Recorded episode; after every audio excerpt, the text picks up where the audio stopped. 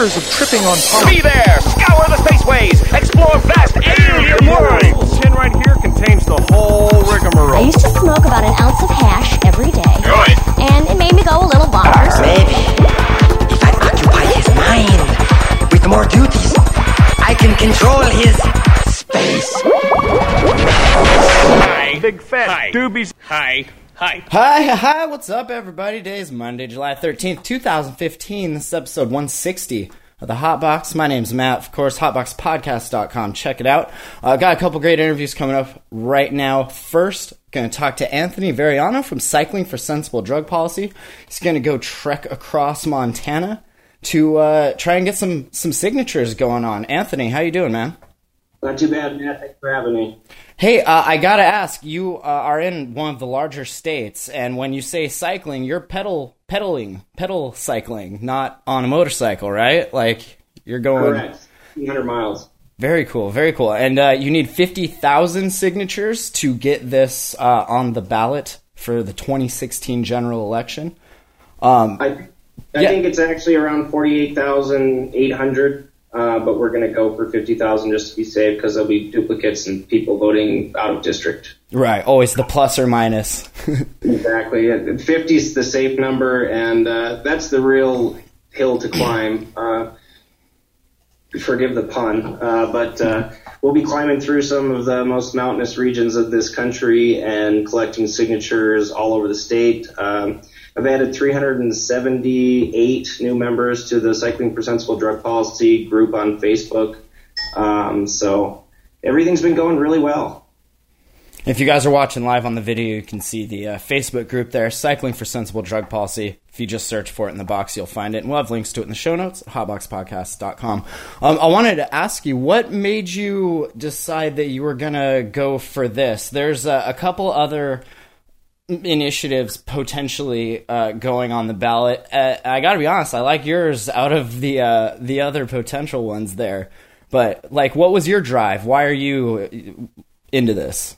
Well, I was uh, I was down in Colorado, uh, getting high, obviously, enjoying uh, the legal weed down there, and uh, had a dream that I was riding my bicycle through Montana to make marijuana legal. So the next day, I started putting together a logo for Cycling for Sensible Drug Policy. Um, I started thinking about the trip, uh, narrow down the districts that I wanted to visit. I did a bunch of research on what it's going to take to uh, get marijuana legal in the state of Montana, and uh, spoke to some people who had some experience trying this in the past. Uh, it seemed like Colorado had the best uh, template to offer when it came to writing a constitutional amendment to our uh, for our state. So I basically used their amendment word for word and cited the uh, Montana Code annotated uh, where necessary. And uh, I'm awaiting a letter back from the Secretary of State of Montana, uh, who has a legislative uh, attorney who reviews all the amendments that are or the initiatives that are, are brought forth and sends back revisions that need to be made. So we're we're just getting started out here. There's a long ways to go. Definitely. I, I find that really interesting because it, it seemed like it started out before Montana got its stuff restructured and almost repealed that these other states were looking at Montana as like, look at how you guys are doing this. And then, you know, now it's completely the opposite and we're looking to other states. Well, we, I live in Washington now, but I'm from Montana. So as soon as you re-legalize it, I'll be moving back. we'd we'd glad to we'd be glad to have you back, Matt. Um, and hopefully it won't be too long before you can come back. I, I know a lot of people who have relocated, uh, medical marijuana refugees that said uh, renewing under the new Montana policy that the legislator the legislature stole from us, which was a perfectly good working policy, and then uh, made it more difficult for cancer patients to uh, get their medicine. Um, you know, I would have moved to Colorado. I was about ready to move to Colorado, um, and I just finally decided, you know what, I'm not going to let uh, a bunch of politicians push me around in my own state. I'm going to come back and make it legal for everybody uh, who deserves it, and that's every Montana. That's awesome. That's it's definitely good to have people that are still there and not being refugees, whether for employment or medical purposes, uh, fighting the good fight. I, I would like, and you definitely don't have to answer this, but I'm just curious if you have any thoughts on the amazing human being that is Mr. Steve Zabawa. He's also having a uh, a ballot possibly, probably not, probably not. But let's, you know, we need half as many signatures as I do. So I mean, there's I think there's probably 25,000 people stupid enough to sign that petition.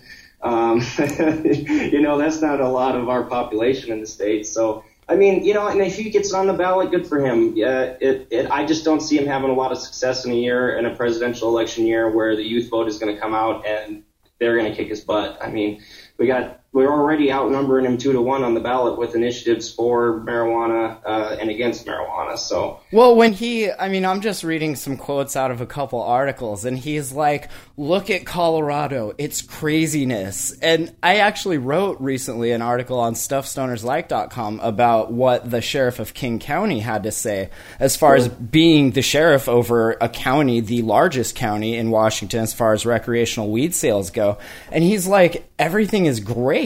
Like we have less problems now than we had. So whatever Mr. Zabawa is on about with this this cats and dogs mass hysteria madness he's basing this on is just it's crazy. But he has followers. He I has. had one person call in uh, while I was on a radio show in Missoula who said, uh, you know, uh, this marijuana is just going to turn an entire generation into zombies. All they're going to do is sit on their couch and uh, eat mountain or drink Mountain Dew and eat Doritos. And I wanted to say back to him, yeah, I'm just another guy sitting on a couch going 1,600 miles across the state to legalize something I care about. So Yeah, that's- that makes me a zombie. I find people that use their children for uh, their political agendas to be just as hypocritical as Mr. Zabo and what he's doing. I mean, talk about making your kids zombies. They are pumped full of Ritalin and other. A- I mean, th- if anything, that's what's doing it. And we have absolutely. studies completely showing that that's not the case. That in these states that we've experimented on, the youth population, as far as marijuana usage, is not increasing. Mm-hmm. So And violent crime isn't increasing either. It's, it's going decreasing. down. It's going down. And they're yeah. so they're either going to have to find some new arguments or make up some new studies or something. but well, that's what they do well is make shit up, right? I yeah, mean, that and that's what they've done. honest. Their their their idea of science is whoever gives them the best answer that supports their claims for the best amount of money. I mean, you know, finally, you know, I have people who are trying to argue with me, citing you know document documentaries from the 1950s, right? I'm just like, you know what? None of that research is even valid in this argument. You have nothing to say to me that is going to change my mind or sway my opinion. Um, if you want to, if you want to have an argument based in fact, you're going to have to cite something within the last 20 years because it's it's only recently that the federal government has even allowed, uh, you know, research into this plant and into industrial hemp, and um, it's about damn time.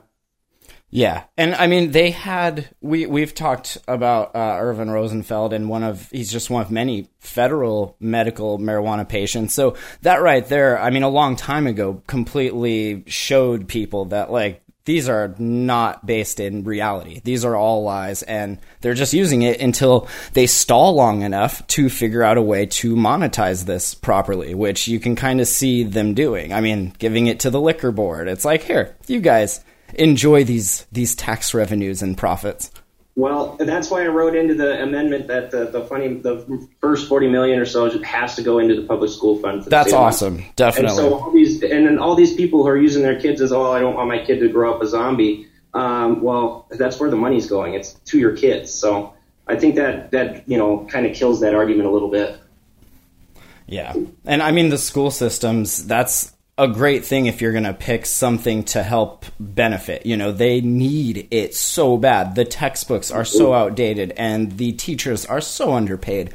And that's kind of one of the more important jobs, I would say. Like would you you have to educate these kids otherwise you're going to have a bunch of Steve Zabawas running around completely jumping irrational, you know? It's it's no good. So you've Totally gotten agree. you've gotten some pretty good coverage so far. You've been uh, getting people on radio and articles and like is this what you did for a living or what where where's your background at?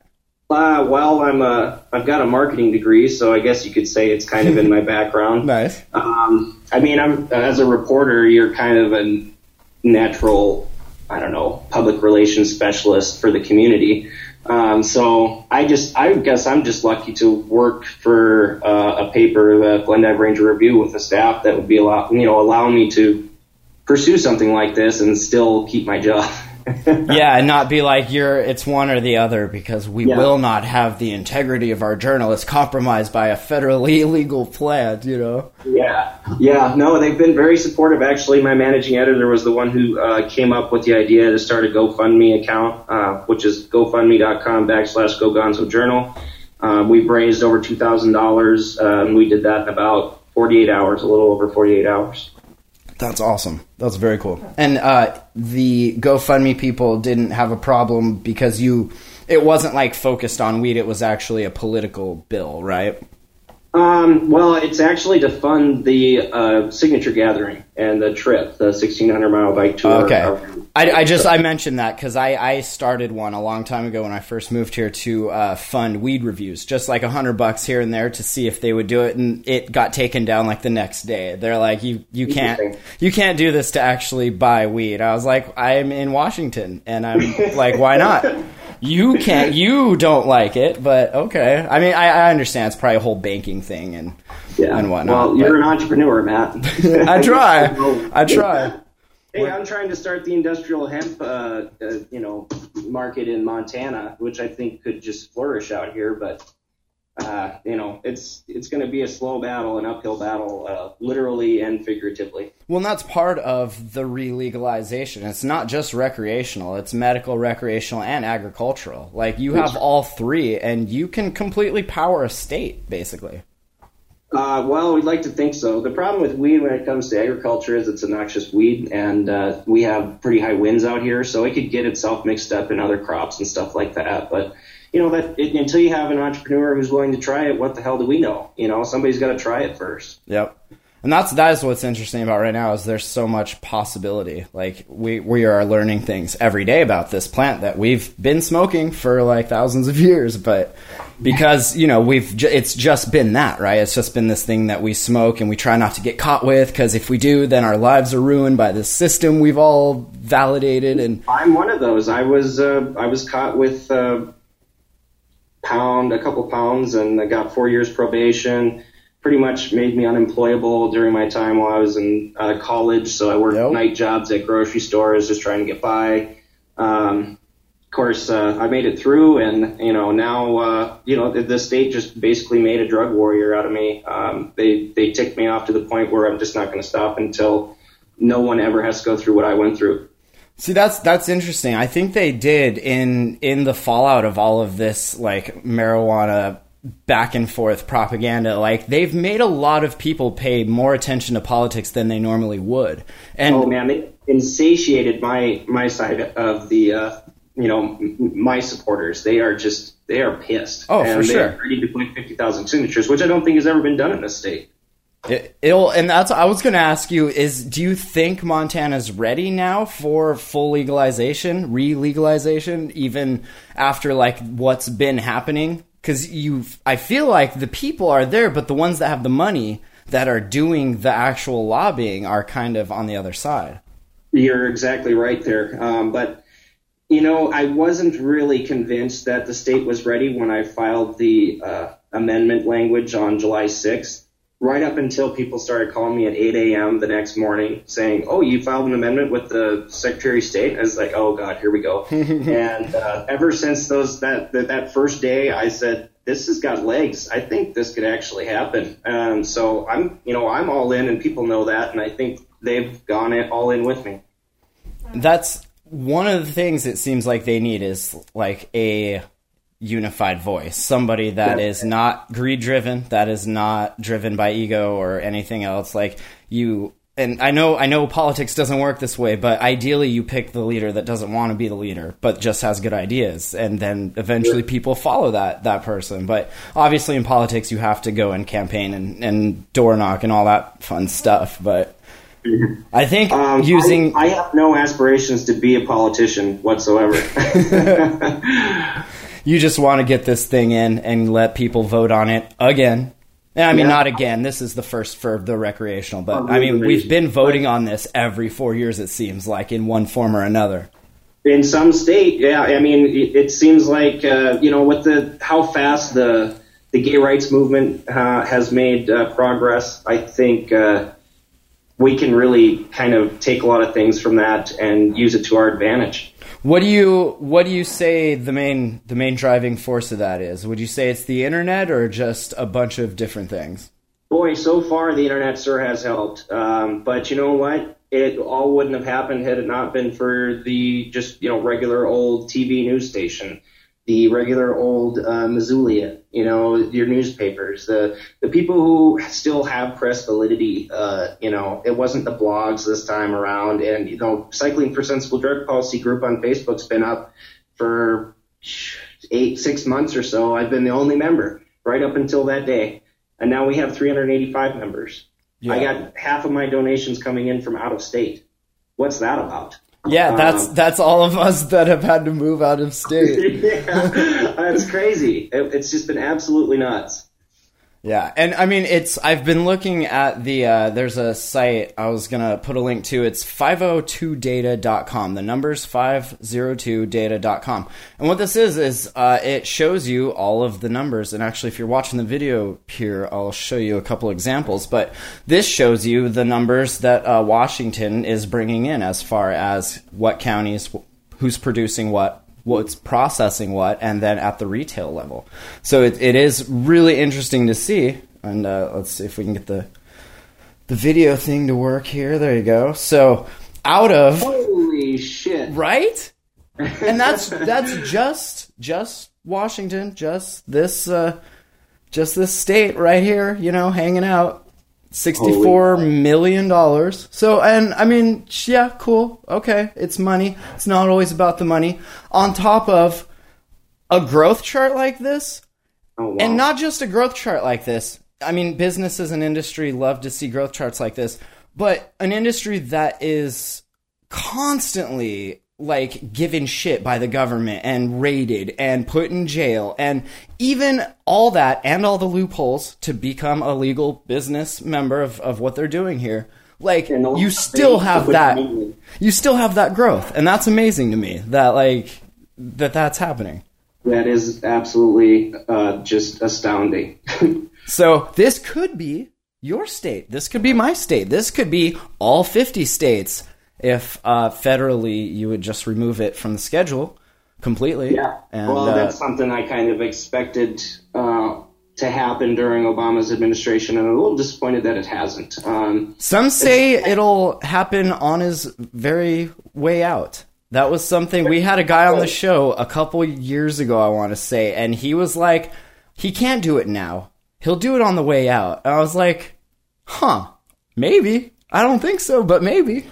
it's really not up to him either. Right, Uh, the right. Attorney General would reclassify marijuana as a Schedule Two. or just not schedule it at all. But of course, if you sure. you're not going to do that, they're going to still hold, especially after seeing you know such such large profit margins. you think so? You would think so.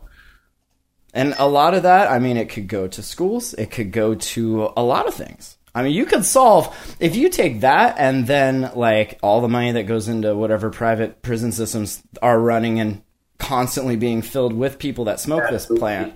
Like you could fund a lot of cool stuff and a lot of helpful stuff and not just like wars. Like How about some do. rehab facilities for people who abuse drugs instead of more jails to uh, put them in? And, Yeah. you know, I'd like- them to use as soon as they get out. I'd like to see a couple of ibogaine clinics here and there in the states. I'm. And or, uh, you know, needle exchanges even. Simple Yeah. stuff.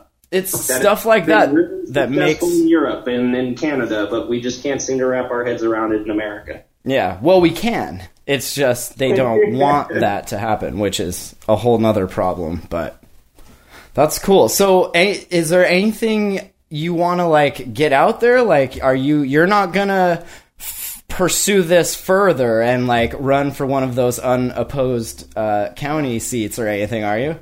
Uh, no, I was actually thinking about running for the county commissioners here locally, uh, and then I realized that I just hate every little inch and bit about it. So Um, and you know those guys are in office for like six years at a time, and I don't see myself sitting in any place for six years. I just I move around too much.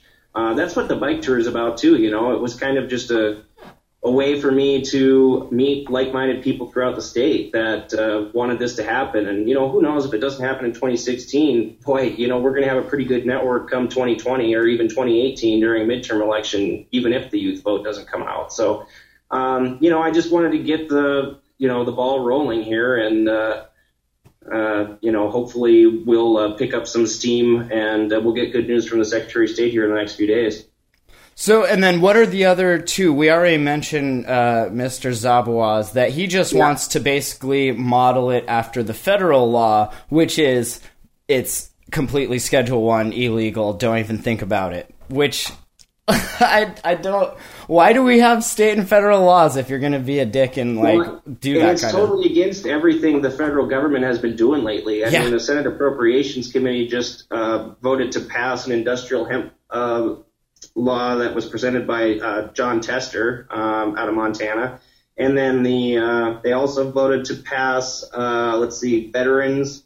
Um, Veteran Yeah. physicians, uh, the ability to prescribe veterans with medical marijuana regardless of location, uh, as long as it's, I mean, as long as it's legal in that state. Uh, so yeah, everything that you know that's totally against where the country's moving. Hell, when we passed the Medical Marijuana Act in Montana the first time, over 60% of people I think approved of it. Um, I Yeah. think over 50% of our population now uh, thinks marijuana should be legal. So yeah, he. I mean, and then the other one is uh, to expand the medical marijuana law uh, and allow them to do some of the things that they were doing in the first Medical Marijuana Act uh, and let them do those again because they've basically they've sucked the industry right out of that, and uh, that that doesn't bode well for anybody. No, and you, I don't. I'm I'm torn on this. I am a recreational user, but I completely see its medical benefits. But if it's going to be a medical thing, it needs to be held to higher standards than the recreational. Granted, recreational, you're ingesting something, it should be a high standard, but it shouldn't be like medical standard. You know, that stuff costs a lot of money to keep legit and clean and safe and all that. So, I, it, it definitely. I mean, it's possible. It's it's definitely What are you doable. But? The FDA uh, start smoking weed and uh, putting a stamp on it? yeah, you know, that's that's kind of what I do. Like, yeah, here, get this one. Don't get that one. This one's good. but it'll. What do you think about uh, the last couple episodes? We've been talking to Nathan Betts from Clarkston, Washington, and we were kind of trying to contrast the two sides. That like all you hear about a lot of is that like oh things are great and everyone that wants weed has weed in Washington and Colorado and it's it's like perfect. And then here comes Nathan and Canna for Life and they're in Washington and they got their license and they did what they needed to do that the city told them to do. And then all of a sudden the city's like no we can't we're not doing that here. And now he doesn't have a job and I kind of can see it's the same kind of like good old boy city council mentality that is all over Idaho and is all over Montana. And I feel like you're going to run into a lot of that kind of stuff. Like, are you, you sound ready for it. Like, you totally sound, you know your stuff, you're educated, you're well spoken, like, you're going to hit them with it. It's good. Well, I'm not going to let them push me around. I'll just say that. Um, For sure. But I'm also, you know, I also have to take into account that uh, they're going to be really hard people to um, persuade. Uh, one of the some of the best uh, advice I got, I was uh, was at Washington D.C. at the Capitol with uh, Students for Sensible Drug Policy, and uh, I was going to meet with uh, some of the representatives of the state of Montana with regards to medical marijuana. And the the best thing that I was told when it comes to talking to these people is you have to let them know that you're an expert on this information, and you have to realize that they are not an expert on this information. Um, so when people try to argue with me, who you know haven't tried it or you know haven't done any research with regards to the, the medicinal qualities of the drug, um, the plant, uh, what it can be used for, you know, making all your clothes, building houses. I mean, when when you come into people like that, you have to let them know and you know cite your sources and be very uh, forthfront about what you know and what they don't know. And you also have to realize that they're people just like us. So if you can draw anything like uh, cancer, uh, if they have a, a friend that has cancer or a family member that has cancer and you can persuade them that this drug will help them, that might be the way that you're going to get their vote, you know. Um, another one is taxes. Uh, you know, uh, Republicans in Colorado, I believe, just uh, voted down a higher tax. It was actually supposed to be taxed at a higher rate, and the Republicans said, "Well, whoa, whoa, we can't tax it that high because, of course, Republicans aren't for taxes, even though it's a sin tax." No matter no matter what it's taxing. No matter what, yeah. They- so they actually lowered. The, they actually voted to lower the tax on, on marijuana in Colorado. Uh, that was the conservative side doing something to help us out on in this movement. So there is, you know, a link between the conservatives and liberals when it comes to, I think, just this topic. This topic, we can come together and actually do something good for this nation.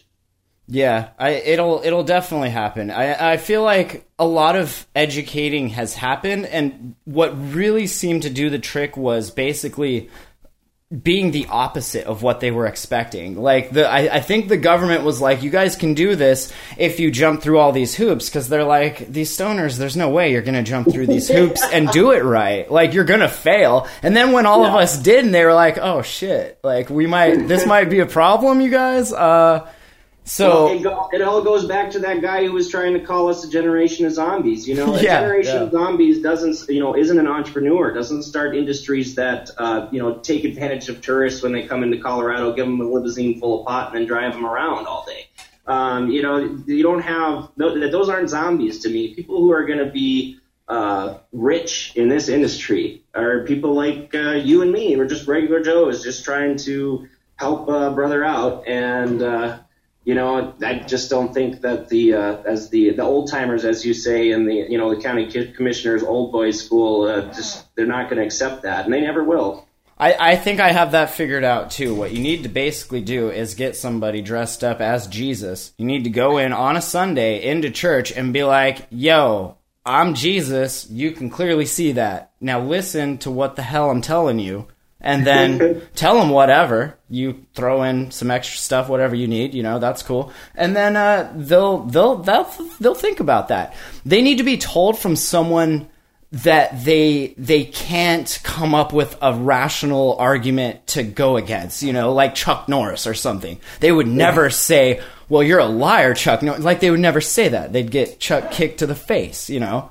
I, Yeah, I, yeah. I think that's that's one way to do it. So That's I think you know that's my biggest problem with this nation too is the you know religious religious um, you know side of the argument has as much bearing as our fact based science uh, side of the argument, and you know that's that comes with being an American, I guess. But uh, you know, I just wish people could separate their their church from uh, science and, and realize that their their arguments aren't getting anywhere, and eventually, you know, the right side always ends up winning. You know, give us some time. They, they have too, and look at all the states falling like dominoes in, in this country now when it comes to you know medical marijuana and recreational marijuana. And I think we're going to continue to see it this year: California, Arizona, Nevada, and hopefully Montana.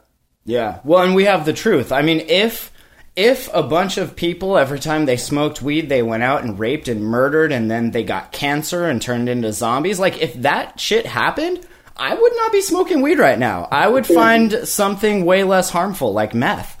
But because no, I'm kidding. But because like you have all of this usage underground even and there's no like nobody's hurt nobody's like having these detrimental effects that they say so yeah we know we're right. Like we know we're right. And then the science that we're allowed to test it with and do research on has validated that. And I, I don't like that that should have been it. Like okay here it is. And now we're done. Let's move on to something else. But Yeah, it's not the way the world works. no, yeah, unfortunately. When mom said you can be anything you want to be, what she meant was you can be anything your student counselor recommends you to be. And uh, none of this stuff Yeah. was there at that time, so it's, uh, it's That it's a wild new world we're getting ourselves into, but you know what? It's a better one. I can I can say that, and I can say it honestly. Um, I can say honestly that uh, while I was in Colorado and Washington, I felt more comfortable, more safe. Uh, I never probably been happier in any place besides Colorado while I was down there. Um, and you know, and I, I like to bring this up too because when you go into those stores, it's not just 21 year old dope smoking uh, dread uh, dreaded up guys buying weed. It's you know, it's 70 year old families. It's couples who've been together 50 years. Um, it's you know uh, the baby boomer generation. It's everybody. I have seen more first time smokers in these shops that I do some work with here and asking questions and getting educated because now that it's legal, they're curious. You know, like, Yeah. well, interesting. What is this? And yeah, it's it's really cool to see that it isn't just like some weird shady thing. Like it is a legit store, and it's helped. Like that industry has helped this these towns, these like old mill towns and and factory towns. That there's all this infrastructure there, but nothing's being done with it. And like you see a marijuana industry come in and set up grows and processing labs and and retail shops and wow, look, people are moving here. Wow, look, we're running out of places to rent. Oh, weird. There's life here again. It's it's cool to see. I'm like witnessing it firsthand out here in in, in Washington. It's really cool to see. That I would like to see that in Montana, not maybe to the extent that Colorado has uh, folks coming in because we, are- you know, we are, our Montanans are always going to have a problem with uh, Californians coming in and stealing our land, kind of thing. I don't know why they. I know that was that was me, but I got in before they they were hating on it. Like Yeah. four years after I moved there, then everyone was hating on it. I was like, yeah, I know, stupid Californians should go Yeah, home. they, they all saw a river runs through it and just had Yeah. to come out to the western part of Montana. I don't know how my parents found Montana before all that. Like we moved up there. I I was in fifth grade. It was like early '90s. I feel like, and like, yeah, I don't. It was just some random place. Yeah. Well, it's uh, it's a beautiful place. Um, I think I'd much rather live here than uh, in Washington, given the the weather, just the number of days of sunlight we get. Yeah. Um, and that's why I was almost ready to move to Colorado too. Is they've got great weather, they've got great mountains, uh, great skiing, and great weed. definitely a lot uh, similar. I lived in Denver for a while, and I, I definitely liked it there. But Montana's always home. Northwest Kalispell. That's that's what it all came down to. I had to do something for my home state, um, and I, you know, I, I for the first time, I really think that uh, this is possible. Um, not even joking. I know if we got it on the on the ballot, it would pass. But uh, you know, the real and this is the big problem with you know amending the state constitution is it's just they make it almost impossible for you to do it. Um, Fifty thousand signatures just to get on the ballot is insane, just absolutely insane. well, in a po- Um, in that population density, yeah. yeah, I. It, well, it's not just the population density. It, you know, it's the space in between districts. You know, Right, yeah, that's one- districts where you're not going to get a signal sig, uh, single signature, probably three or four at times before you get to one that you are. Yeah. So, and I think that's what you know the Marijuana Policy Project foresaw as a problem in signature gra- uh, gathering. They, you know, apparently they had like seven hundred fifty thousand uh, dollars set aside for Montana because they thought we were going to be one of the states that was going to fall next, and uh, eventually gave it to Arizona because they figured they'd have better luck uh, passing it there. Uh, so we're doing this on a very minimal budget, but we're bootstrapping it like entrepreneurs do, like you know Montanans do. Um, that they, you know, it, the Republican side of the argument should probably uh, take that into the into account and, and respect that. That you know, at least we're not spending millions upon millions of dollars on television ads to uh, try and legalize this. We're going door to door. We're uh, using social media. We're uh, traveling the, the state on a goddamn bicycle. Um, so you know, we're doing it cheap, and I think that uh, even the conservative side of the argument has to take that into account and respect that. Yeah, that it's real. It's it's cool. It's good to see.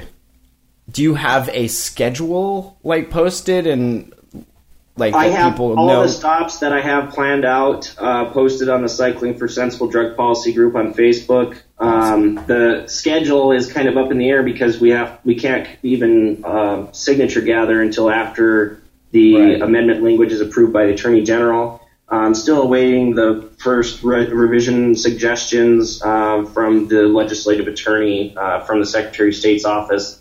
once we get the revisions done, then it goes to the attorney general, and then final revisions will go from there. So we're you know we're probably a couple months out still. Nice. And, You're gathering. and people can keep up with all that on the Facebook group and then on your website, gogonzoljournals.com. GoGonzoJournal.com is where I'll be blogging, video blogging the trip. Um, and yes, the Cycling for Sensible Drug Policy page on Facebook or group on Facebook will be all the updates regarding the amendment. Um, I'm going to try and uh, get signature gatherers uh, sheets for, so they can gather signatures in their areas before I even get there. That way we can kind of see how we're doing in certain districts and kind of eliminate certain districts where we know we're going to do well. Missoula, Bozeman. Um, I think Billings is going to be relatively easy, even though uh, Zabawa is uh, out of Billings and there's a conservative base there. But There's uh, that safe, it, what it's like safe community, safe kids or something. Is that group still around? I have no idea. Okay, I know I- they that- tried to get in contact with me, so Okay, that's one of the groups that was trying to fight for repeal. It's like one of Zabawa's kind of little watchdog groups. They they're all about their kids and like protect the kids and don't do weed. And Oh, meanwhile, I am. You know how you do it? You raise yourself from 49th in the nation in teacher quality to something in the middle. You Well, know? yeah, you- try to get out of the bottom and go to the top. You educate them. If you lie to them, they're never going to believe anything you say that you try and teach them on. And you're already, I'm sure, using, you know, through indoctrinating religion stuff, like you're already lying to them. So let's not add that Sure. to it, you know. There's interesting botany and science to learn here. Absolutely. So, And uh, body chemistry. yep, yeah. Endocannabinoid system. It's a crazy thing. I'm learning. I learn this stuff like every day, and it just it blows my mind. And it's it's funny to be in these shops and have people ask questions and then like know the answer because I I was never really that interested in anything quite like this. I mean, like computers, but this is just like wow. Yeah, you know, I was really blown away by the uh, knowledge of the folks at every place I visited to purchase in Colorado and in Washington.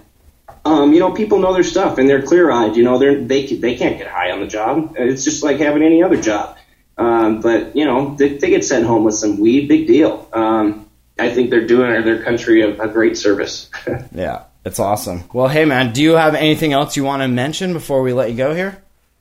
um, We should definitely Yeah. keep in touch and uh, have some updates here and there as things are Yeah, happening. think we should probably do if we can get the video to work. We could do a hangout while I'm on the road. Yeah, do- we need cool. to- or from like a, a rally. We got like a rally planned at Billings some sometime when I'm going through. So That's awesome. Yeah, we can we we can definitely do all that stuff. We were doing that stuff uh, back beforehand, like in the uh, with all the conferences they were doing uh, for the first repeal mess with. So we'll definitely have to do it again remotely. sounds good, man. Hey, thanks for having me. cool. Yeah. Thank you. All right. Very cool. So we'll have links to all this stuff in the show notes on hotboxpodcast.com. And uh, if you live in Montana, look for him at a county near you. He's collecting signatures. So, and yeah, we'll uh, we'll keep up on all that and let you guys know because hey, you need to get all of this stuff done so that I can come home. So, appreciate that, Anthony Variano, Psychable for sensible drug policy. Very cool. Um, we're going to talk about a couple things, and then we're going to get Jim Makoso from Vuber Technologies on and uh, talk about some vapes and some oils and everything. Uh, you know, I have a review of the Vuber Atlas over on Stuff Stoners Like, and I also want to mention Growers Outlet here, and uh, they're kicking in on this uh, contest we're doing. They've got couple of wax globes to give away to one of you guys, two of you guys, uh, to go along with the Vubers that Jim's got. But while we're talking about Growers Outlet, I want I want you guys to see this. It's weed that comes in a jar. Now, do you know why it comes in a jar? It's because it's top shelf. You know it's good because not only does it smell good, it looks good, but it comes in a jar. That's so awesome. So uh, we'll be reviewing these on Stuff Like with all the weed reviews that you've seen uh, putting out. Uh, they got some Jack Herer, some God's Gift, and then kind of my favorite right now, the Grunk. I just like the name, and I like that on uh, was it Leafly or something? Its uh, its thing is Grew. It says G R, you know, like Grew. So I, I appreciate that. But oh, good weed. It's It's a uh, grape and a skunk mix. So, uh, yeah, you guys can get these if you're here and uh, wherever Fat Panda Farms, man. Those guys are making good stuff. Very impressed. I see a lot of recreational weed uh, here, and so far, everything these guys have put out has been like eight or nine or ten and i, I can't I, I wrote this in my last review like i can't give anything a 10 yet because i haven't seen all the weed i feel like to be a fair judge i need to see all the weed so that I can say, well, here is our 10 and here is our 0 or our 1, and then we can start filling in everything in the middle. So far, it's been lots of uh, 7s and 8s and a few 9s. Of course, the Grunk is a is a 9, but if I have seen all the weed, I, I would say that the Grunk is, is probably a 10. So, uh, very cool while we're waiting for Jim to get on, I also want to mention 502data.com again. We were showing earlier uh, during the interview with Anthony about all of the recreational marijuana sales, and you can see uh, by retailers and processors and uh, who's doing what and who's, I guess, winning. It's almost like they're they're gamifying it. It's like here's here's all of the the numbers. Now try and pick out your county, find your competition, and try and beat them, which is good. I mean, competition is is always good. So. Uh, check that out, 502data.com. We'll have links to all that stuff in the show notes at hotboxpodcast.com. The other thing I wanted to mention, there was a good article uh, on Stuff Stoners like that. Actually, I didn't write it, uh, but it talks about this study that they did in Austin at the university there, uh, showing, and we kind of mentioned this in the interview with Anthony uh, about the marijuana use with teens uh, and how it's uh, it's not going up, contrary to popular belief. Uh, so that's cool. They said that their results may suggest recent changes in public policy, including decriminalization, medicalization, and legalization in marijuana cities and states across the country, have not resulted in more use or greater approval of marijuana use among younger adolescents. so, of course, I mean, and you can't say one's going to cause the other kids are going to smoke they're going to smoke regardless of if it's legal or illegal or whatever. We've seen that. It's that's been all of us and and everyone we know you know?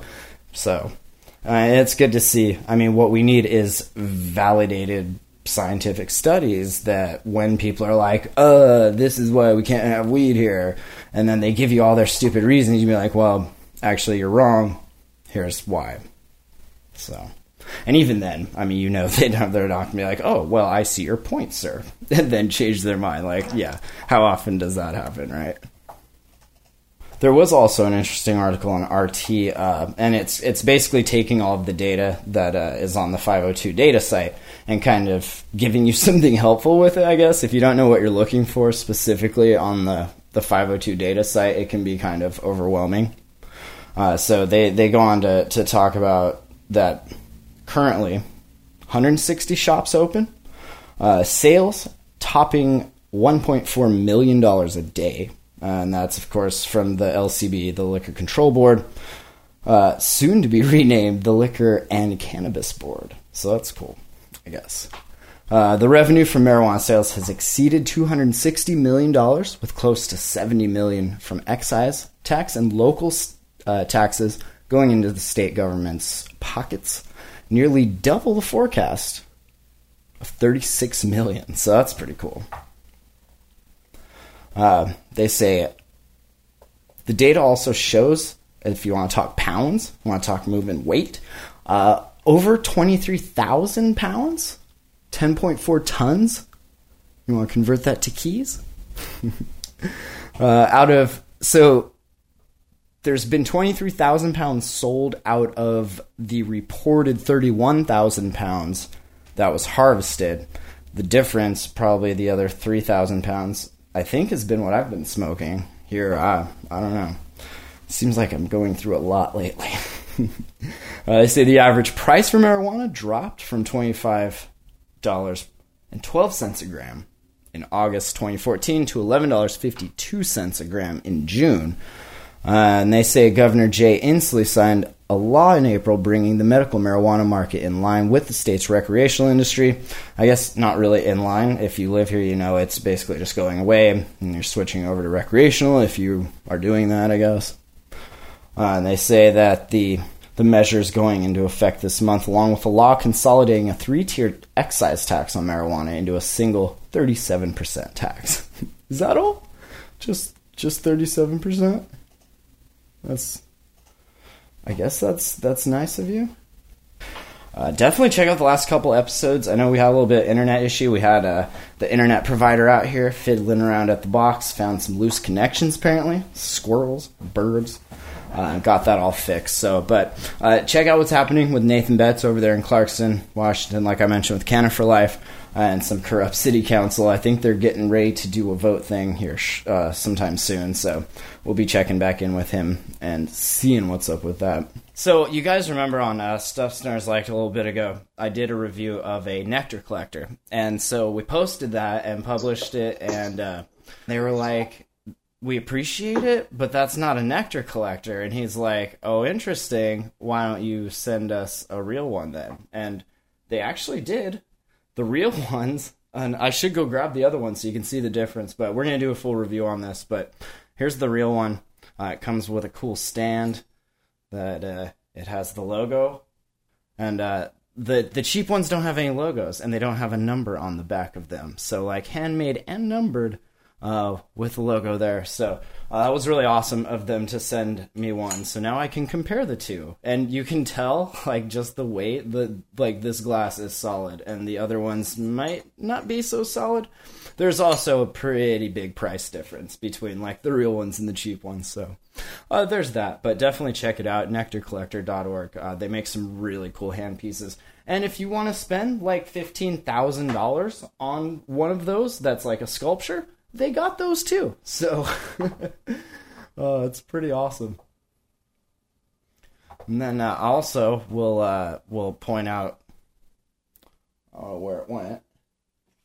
they got awesome stickers that say uh-huh just the tip because the nectar collector and as you'll see from the video review and the new review we're going to do on the real one here it's just the tip no over hot nail nothing it's just the tip it's pretty cool it's a cool way to smoke it's a different way to dab so i'm i'm, I'm definitely into it right now um I was showing earlier while we were waiting for Jim here some of their heady stuff. Like it's pretty much art.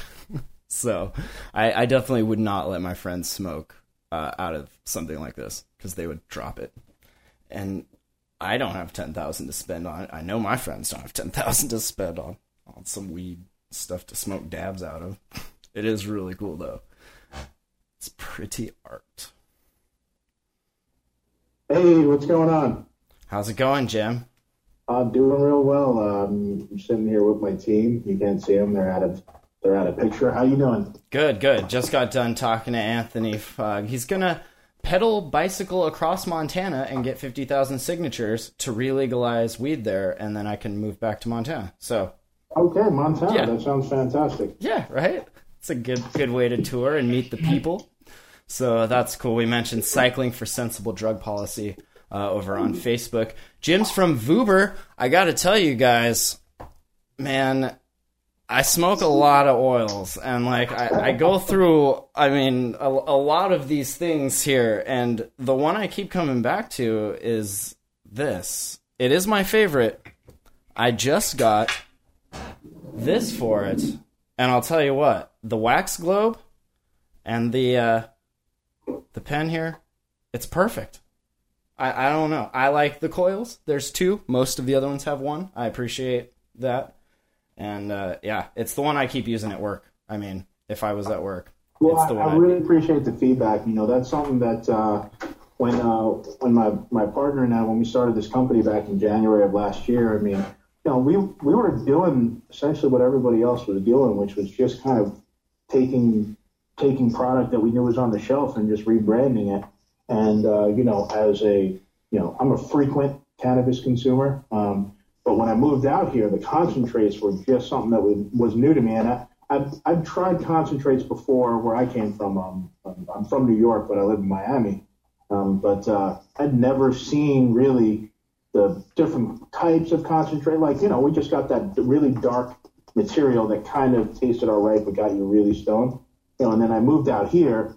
You know, I saw the first time I saw shatter. That's the first time I really learned about CO2 oil. That's the first time I knew there was different grades and qualities, and and you know, you always know that there's different potencies, but you were just happy to get it.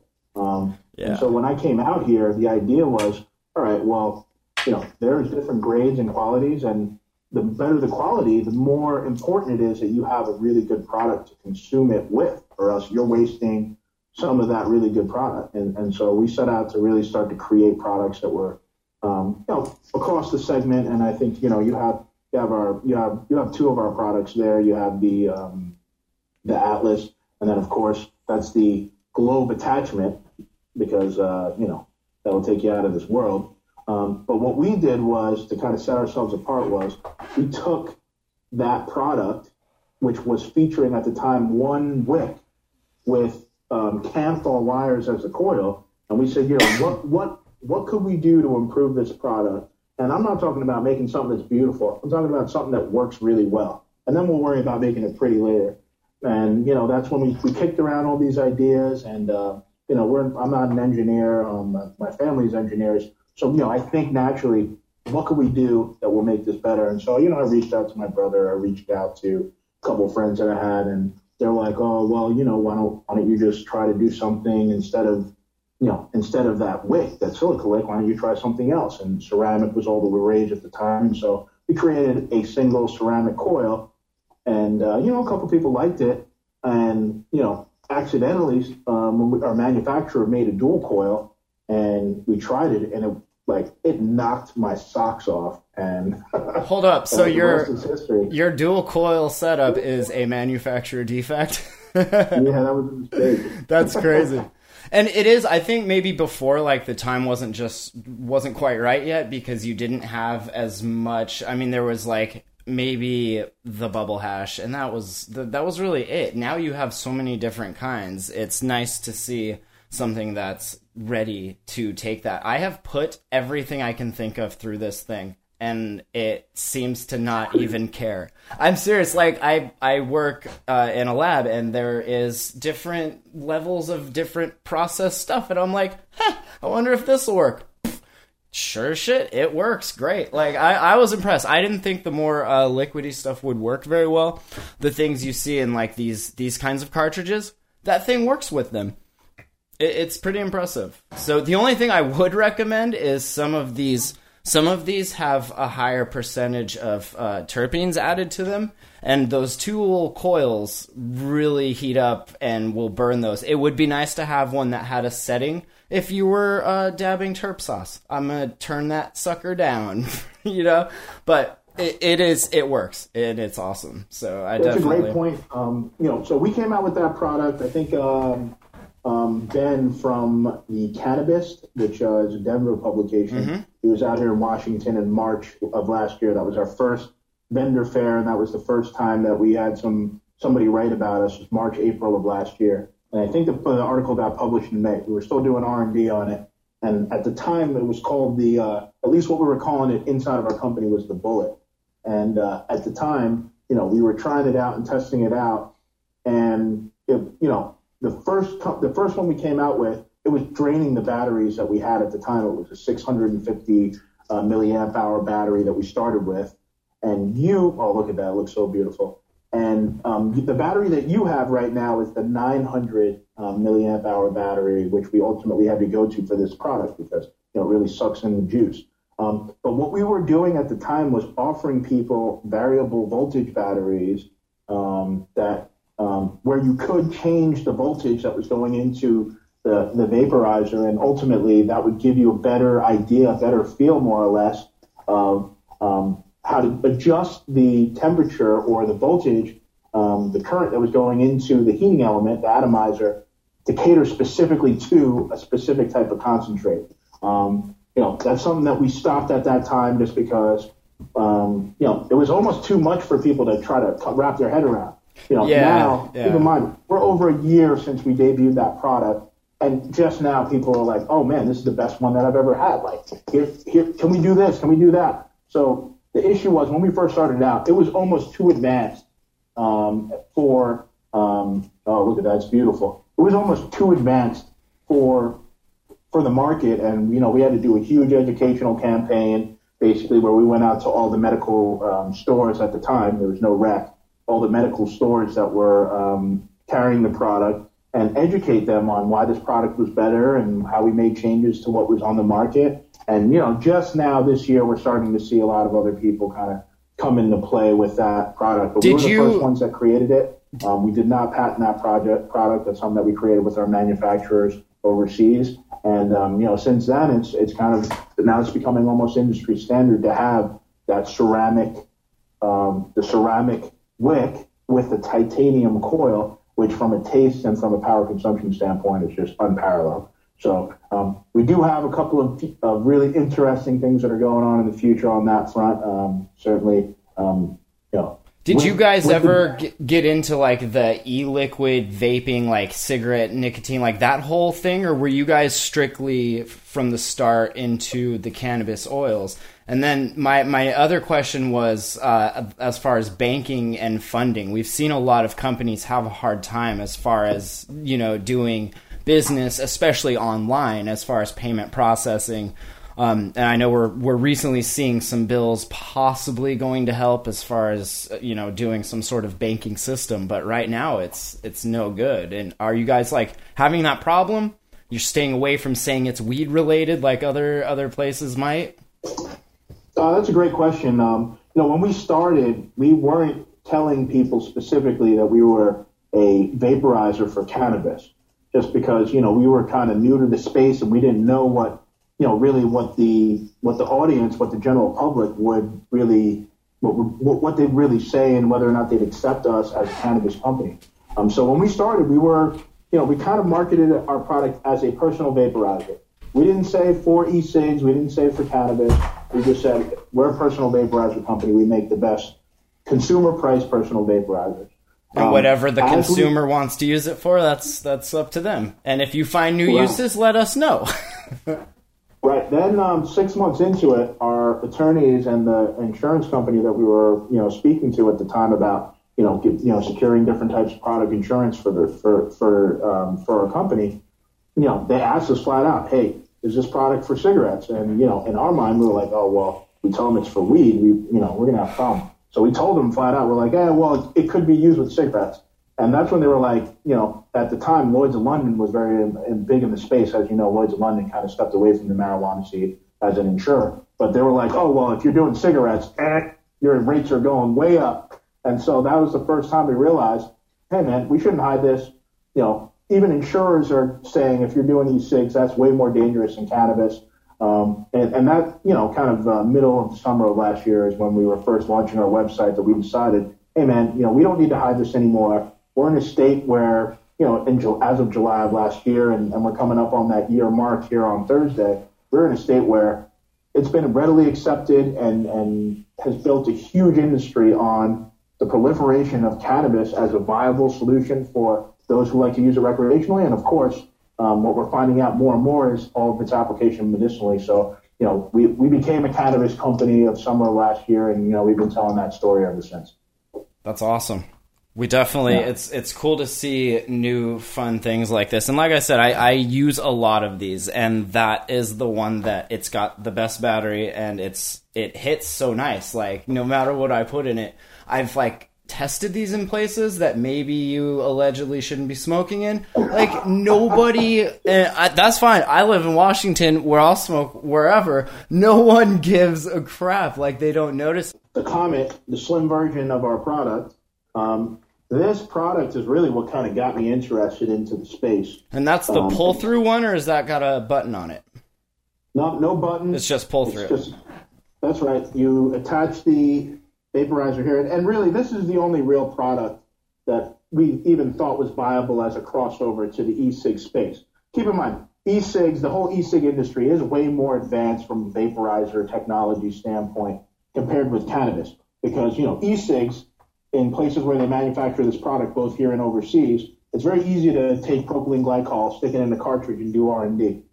To take BHO, CO2, rosin, um, uh, some of the higher quality stuff, the solventless, um, you know, this product they call out there, the clear, to put any of those in this type of product to test, I mean, you know, half a gram, you're talking about fifty to hundred dollars, depending on where you're buying it from. Especially on the black market, if you're, you know, obviously in medical, you know, you get better prices, but there's no manufacturers that are taking that type of product and testing these things.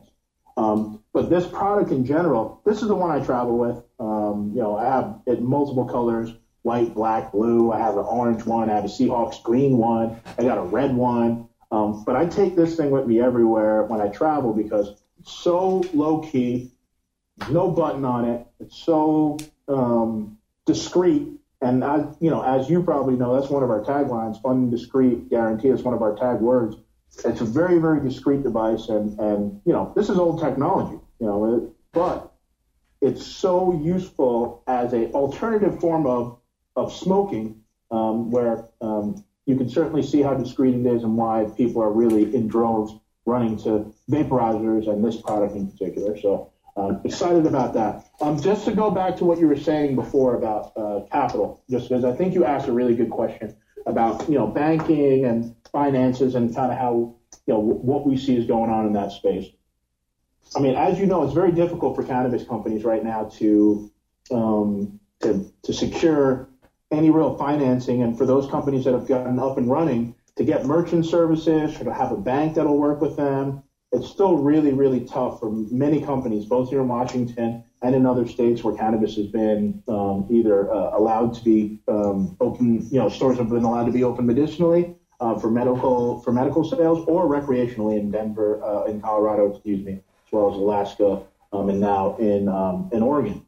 Um, very few banks are willing to work with cannabis companies because it is still a Schedule One drug, um, which makes it illegal federally and what that basically means is that the federal government has deemed that cannabis for uh, any medical uh, is useless for any medical purposes, and as such, no bank that will work with cannabis companies is going to be able to get the FDIC insurance that the federal government offers. So that's why you're seeing a big issue out there. They're not willing to risk it, basically. They don't want to risk getting involved in that because if somebody gets raided, then they're automatically part of that whole money laundering that, you know, they're going to say you were doing because of the federal status. Right. Now, so what you're seeing is that there are a couple of these credit unions and a couple of banks, and of course, you're seeing merchant services that usually are financed with private money that are out there and that are starting to really do some good work and you know be trailblazers in the finance space more or less.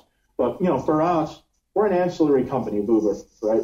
Um, Vuber, as an ancillary company, you know, we we can have bank accounts, we can you know, we, we have bank accounts with a couple major banks and, and Bitcoins. with a local bank. And bitcoins. Yeah, I mean, well, bitcoins. um, I know some people still use those. I mean, I, have had a Bitcoin account once, but I'm not proud of it. It was, it was not to do positive things. but you know, in general, you know, this is really what you're talking about is the real struggle that you're seeing in this space right now, which is there are some really good business people and there's some great business happening, but you know, to get a loan for a cannabis company, if you're not outside of private money, good luck. You know, it's just not happening. Can I show so, you some charts? These are some yeah. lovely, and we, we mentioned this earlier. Now, businesses love to see growth like this, and to see growth like this in an industry that is given so many ridiculous, frivolous hoops to jump through is impressive. And to be like, no, we can't take your money, like go bury it in a hole in your backyard or something in a bucket, like that's we should be looking at legitimate statistics like this and being like, why isn't every state doing this? Here it is. Like, this is, I mean, that's a really good chunk of what, you know, what could go to help schools and each community that these rec shops and producers and processors are located in, and then businesses. Yeah, you're you're bringing up a great point there. Um, you know, here at Vuber, you know, of course, we're we're guy, we're business we're business people, men and women here. You know, we're a small company. There's 11 of us, um, but most of us here know that you know from you know the reason why we're here is because we all believe that this industry, this one's a big one and it's here to stay. What we're seeing at the at the state level here in Washington, um, you know, uh, I saw a graphic come out earlier today we're doing over $32 million a month in sales as a state. You know, that's close to $400 million that we'll do this year. Um, if you you know if you annualize it out to 12 months, you know somewhere between three and 400 million is going to be the total sales this year. To think that you know now the taxes that are going to come out that out, out of that are going to be substantial. And in every state that we have out there, I don't think there's one state that isn't dealing with some type of budget deficit um, that could use additional capital to help bolster up fiscal budgets. And, and that's a big thing we're seeing out here. Now, Washington, I think the state is a little bit better about ma- managing its deficit, even though we do have one. But just to think that this amount of capital could be used to help build um, roads, help it re-educate, help do um, so many other things that need to get done. We're in a time right now in our country where we can't afford not to have additional tax revenue. No, this is the thing that makes each county self sufficient. And all the counties that have lost population and, and workers and everything because mills close and factories close and whatever, like you can use all of that infrastructure to grow weed and process it, and everybody smokes weed. I always thought like everybody in Silicon Valley smokes weed. They're all into psychedelics, they're all a bunch of potheads. Like they are the richest chunk. Why don't you just start your own bank and say, whatever to the FDIC thing will be your bank now. You get like ten of them, and there, there it is. I just don't understand like why something like that hasn't gone forward yet, or maybe it hasn't. It's just gotten shut down. I, I don't know. I mean, well, there, there, there was always talk. I, you know, um, I come from an investment banking background, and uh, you know, you hear about this talk all the time about you know certain private interests or certain groups that are setting up these funds to do just that. The, the issue is none of these none of these groups of inve- large investors or people with the banking connections want to be exposed in any any real way to um, to litigation or to be connected in any way to money laundering. Is it the whole racketeering thing? We we saw an article come out about like this group was suing some of these dispensaries and anyone that had anything to do with them using this old like mob racketeering law. And a lot of this says that you can't claim the proper taxes that you should so you're still paying a bunch but you're not able to claim anything. Like it's this whole backwards thing but it's one of those things that is getting clung to as like what the hell? It's called the rico act. So it, uh, I don't know if that affects like businesses like you guys or businesses like us. I know as far as we're affected, we don't have checks. You know, it's all cash, which is annoying as hell. No, we you know we, we have no problem whatsoever. Um, That's cool. we you know like I said, we we do regular business. Everything is fine for us. You know, we're like I said, we're an ancillary company. We pay our taxes. Um, you know, state at the state and federal level. We get to use all um, accounting uh, all accounting benefits of being able to write off expenses and what have you. And we get to file our taxes and expenses in such a way that we don't have to be creative at all whatsoever with, That's with good. our um, with our accounting. Um, thankfully, Yeah. Um, you know there there are other. We work with a lot of customers though where you know they're continually and consistently trying to find ways to save money because they're going to get crushed by taxes and they can't write off expenses and, Yeah. and that's going to continue to be a problem and so at the federal level, we at least open up that conversation of descheduling um, cannabis as, as a as a, um, a Schedule One drug. That's kind of what we always thought too. That like before anything, anything else can get focused on, like federally, it needs to change because that's what everyone will always fall back on. And who wants to, you know, go and say no to the federal government in that aspect? Like, you don't have tanks; they have tanks. We don't have tanks. I mean, I well, don't you know, that brings up a good point. I mean, it, it's still pretty scary out there for some of these companies. Um, in California, just last week, um, I'm sure you read the article. They raided two, um, two uh, uh, in Northern California. They raided two tribal grounds where cannabis was being grown. Now, I don't know the full story there, so I'm not going to get into the details. But just as a cannabis entrepreneur or cannabis cannapreneur, as they're calling it out here, but just as somebody who works in the industry that loves to see growth, you know, hear that just as close as California, a market that's been open and regulated, albeit on the fringe in the gray area, but for almost 20 years now, like the fact that there are still companies or still, in this case, sovereign lands, tribal sovereign lands that are getting raided by the feds, um, you know, it's a little bit concerning. And, and anybody who was on the fringe, like for instance, these big corporate guys that are thinking about setting up maybe some type of finance fund to be a credit union um, to, to help finance some of these companies, you know, that's going to put them off immediately. It's like, all right, well, not only are they going after some companies that are in California in general, um, uh, one of them in, in particular, the workshop that they went after, um, which is a testing lab down there. Mm-hmm. Now they're that. going on sovereign lands and taking people's plants on sovereign tribal land. That makes people feel a little bit concerned. Not And me, you know, I sell vaporizers. Right. People who aren't selling vaporizers, you know, it's cause for concern for sure. It's it it's crazy that they're I, I, I just don't see what the end game is. We have the internet, we have the information. There's no going backwards. They're just like making it as hard as possible. Part of me thinks it's because of a lot of the studies we're seeing. It shows things that in these places where weed is recreationally legal, like drinking goes down and all of this kind of divisive behavior the government kind of encourages you know like get drunk and have fights and go watch fights and do sports like that kind of i don't know it seems to like divide people like go stand by your flags and and then let's all fight each other type of thing. Like, whereas the weed seems to not. Like weed people are the nicest people i know aside from maybe some some business greed and and whatnot that you see in montana. We saw a lot of that. But for the most part it's not that kind of divisive like let's fight mentality I almost feel like they see that and they're like the liquor companies are like, hmm, this not this might not be good, you know. I mean, we need to get in on it. So the stalling is like them trying to figure out like how can we best maximize this money before we completely lose it all. Uh, it sucks that people's lives are in the balance. You know, people like have to get raided and go do jail time and all of that, while certain people in other states are just fine. You know, it it definitely sucks. I mean, it, it's it's crazy to think about it, but you know, as a as an entrepreneur, a guy that's in the space, for me, I want to see this industry move forward as much as possible, and and you know, obviously, you know, outside of just being a you know trying to be a good business owner and do good business, you know, part of what is all of our responsibilities is to you know, go out there and be that single person that teams up with that other person that goes to the state legislator, um, you know, and goes to their city representatives and tells the story that, hey, there's some of us out here that aren't just stoners trying to, you know, make a quick buck and skirt the law. Some of us are guys that just want to help build the industry and re-educate people about something that we've been miseducated on for the better part of the last 60 years.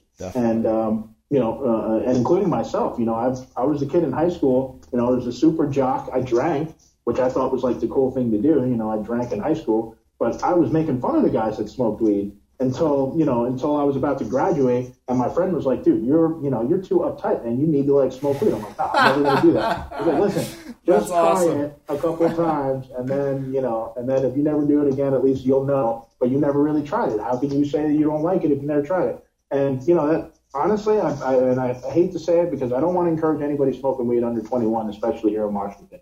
But um, it changed my life. You know, smoking cannabis definitely changed my life. I was, you know, I was a super uptight, um, you know, pretty, pretty, I was pretty much an asshole, and you know, certainly I'm still a little bit of an asshole at times. But you know, it definitely changed my mentality in terms of you know how I saw the world, and you know that's when I learned about more about my musical creative side, and I picked up the guitar, and I still play that to this day. That's where I learned a little bit more about compassion. That's where you know I realized that this plant, it's very much a plant to harp on the point you were saying that brings people together, and so, and now out here as business people and as um, as a, a media person like yourself, you know, it's an opportunity for us to set the record straight and let people know, hey, this thing is good on multiple levels. It can help people medicinally, people with PTSD, um, people who are having um, neurodegenerative issues like uh, Alzheimer's or uh, Huntington's disease or multiple sclerosis.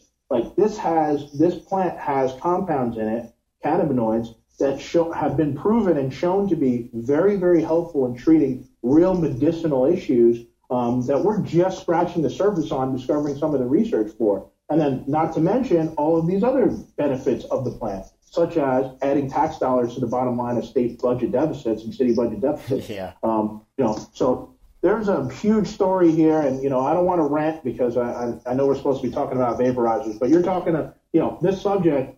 You know, I'm so passionate about the idea of people coming together and starting businesses and re-educating a population. In fact, a couple of generations of people that have been miseducated. And my platform is this little vaporizer company where I'm telling people, hey, you know, okay, you don't want to smoke a joint? personally, I like to smoke joints. That's just what I like to do. But Can't as a- always whip the torch person- out, you know? Sometimes you need it in this.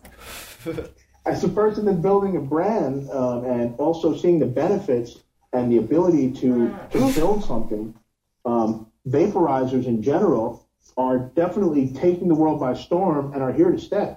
And, and we're using this as a platform and as an opportunity to re-educate people about the benefit of taking a, a product that people are using to, to destroy themselves, which were cigarettes, and repackaging it in a way that people are able to consume in a more healthy way for, in the e-cig market. Now I- with cannabis, a similar situation. I love it. I love Um, this logo. Like it, it's completely smiling at, at you. It's anthropomorphic. It's a very uh, faces in things of a pareidolia of sorts that you recognize as smiling. It's like, yeah, you're gonna get a nice hit of some dabs, and that makes me smile. I, I like that. There's also you mentioned like smoking it and it changed you. There's something to be said for a, a primed endocannabinoid system, and you didn't realize it until you experienced it, and it flipped that switch.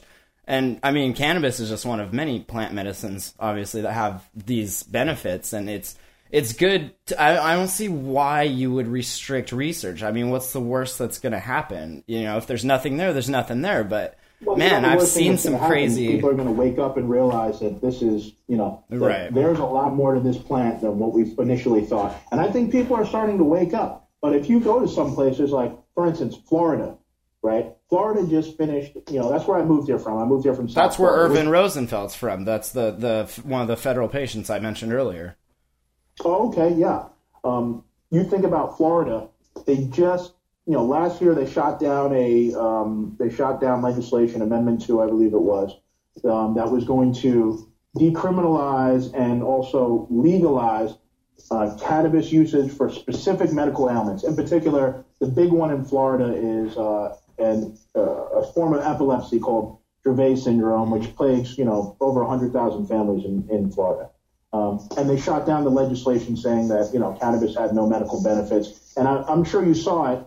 Um, Yeah, that's if people don't know, Dravet's the one that the kids have, like, not just a couple seizures a day, like, we're talking hundreds of seizures a day in some cases, and that's where we first saw Charlotte's Web and uh, people start to focus on CBD heavy strains. Uh, we use uh, some of that for my girlfriend's a little epileptic, and so when she starts to feel a seizure come on, we have a tincture for her, and uh, it makes it go away, usually, which is more than the benzodiazepines do for, uh, you know, as good as those without can those be for nasty, seizures. without those nasty side without effects that the benzos give you. exactly exactly. Yeah and it's really weird to see that it's not all kinds either. It took a lot of trial and error before we found one that when she felt it coming on it made it actually subside and then go away rather than just put off how long it, it you know waits for before it hits her so there it's it's all about the different terpenes and cannabinoids in conjunction with that person's system and everyone's different so it's yeah, it's interesting that we can research these things now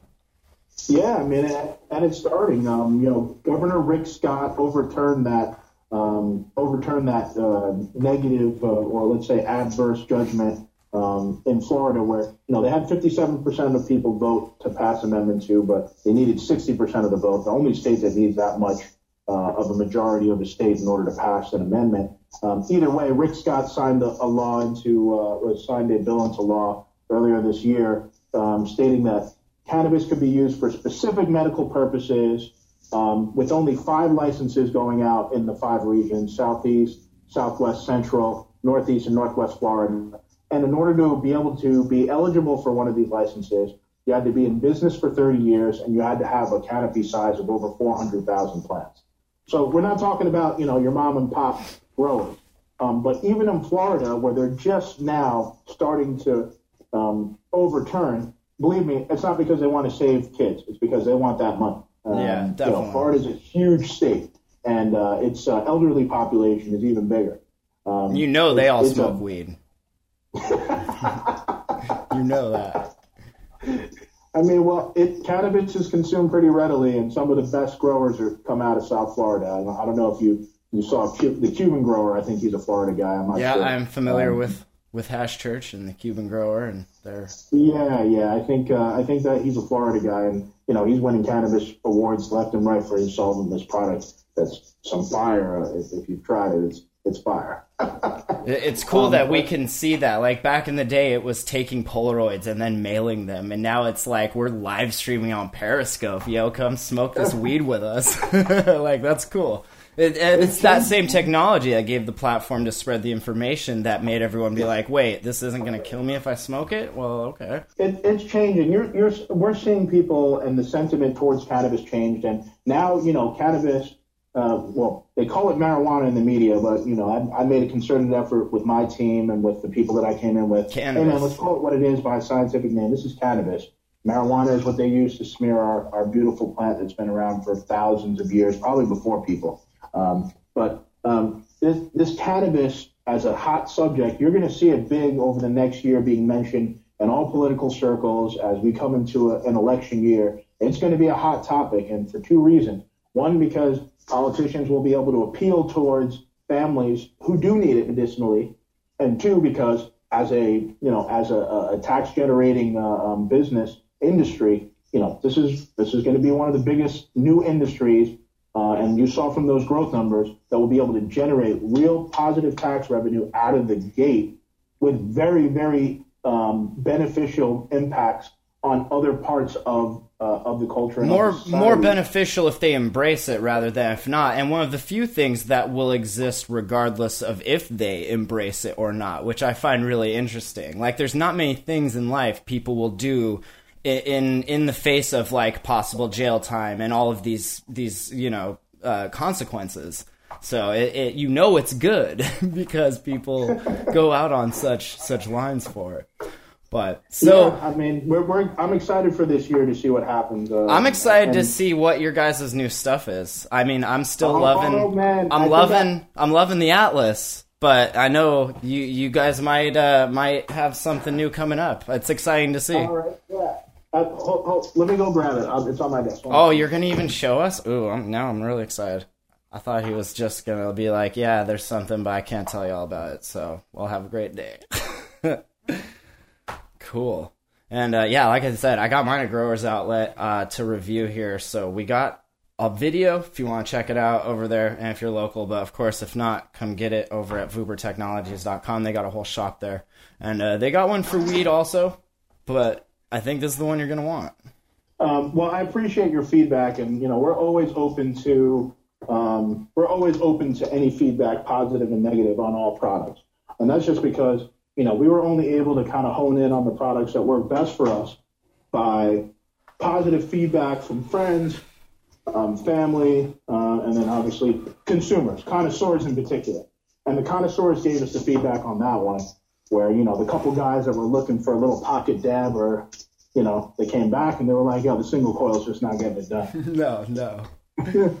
It was Yeah, it no. was totally Don't ever- don't ever- wick or wickless cartridges uh, like these, but now it's this is totally just like my a little dab rig. It's it's so awesome. I, I like it. So um, you you you reviewed the Cosmos, I'm sure, which is our dry herb vaporizer. Yeah, I, I didn't have very good luck with it, and I'll, I'll preface that by saying I've never had good luck with the portable uh, portable dry flower vape. The only ones that I've ever really gotten to work well are the Volcano, and there's another one called like the IQ or something. and It's it's basically a cheaper Volcano. So any portable, the launch box, I mean, they all there's not enough juice. If you gave it the juice it needed, your battery would die in like a minute. So it, they're just not quite there yet. Yours was the closest as far as how it heats. That convection, like that's definitely how you want to do it, but it needed more juice, I think. I gave it to a friend of mine in Seattle that makes our CBD tinctures for us uh, to see if he had any better luck with it than I did. And he said he got it to work a lot better, but he had to pretty much let it warm up until it wanted to shut itself off. And then you got a couple kind of decent hits. But yeah, I don't know. I just feel like it's we're not there yet with batteries. Like we need some sort of jump in battery tech to give us, you Well, know. that, that that that shoots that thing shoots out at uh, 2200 mod, 5.2 volts. So the power's there, and for the average consumer, like you know, for our average consumer, which is a, a person over 35, between 35 and 55 is that product, and somebody who probably doesn't smoke, um, you know, all day every day. somebody sure. who maybe tokes at the end of the day, you know, perfect product for that. But you know, we, we definitely got the feedback from connoisseurs like yourself that were like, you know, you know, Jim, great product, looks pretty, just wasn't getting it done for me. And uh, you know, at the end of the day, we take that feedback real seriously. And so um, the Cosmos, which uh, which you have, um, certainly that's been one of it was a great seller for us last year and, and has continued this year. Um, but we we are working on a new product, and uh, I want to show it to you right now.